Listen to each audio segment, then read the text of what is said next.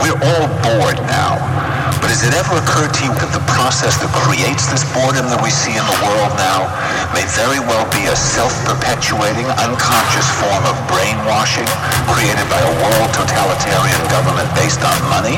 And that all of this is much more dangerous than one thinks? And it's not just a question of individual survival, but that somebody who's bored is asleep, and somebody who's asleep will not say no.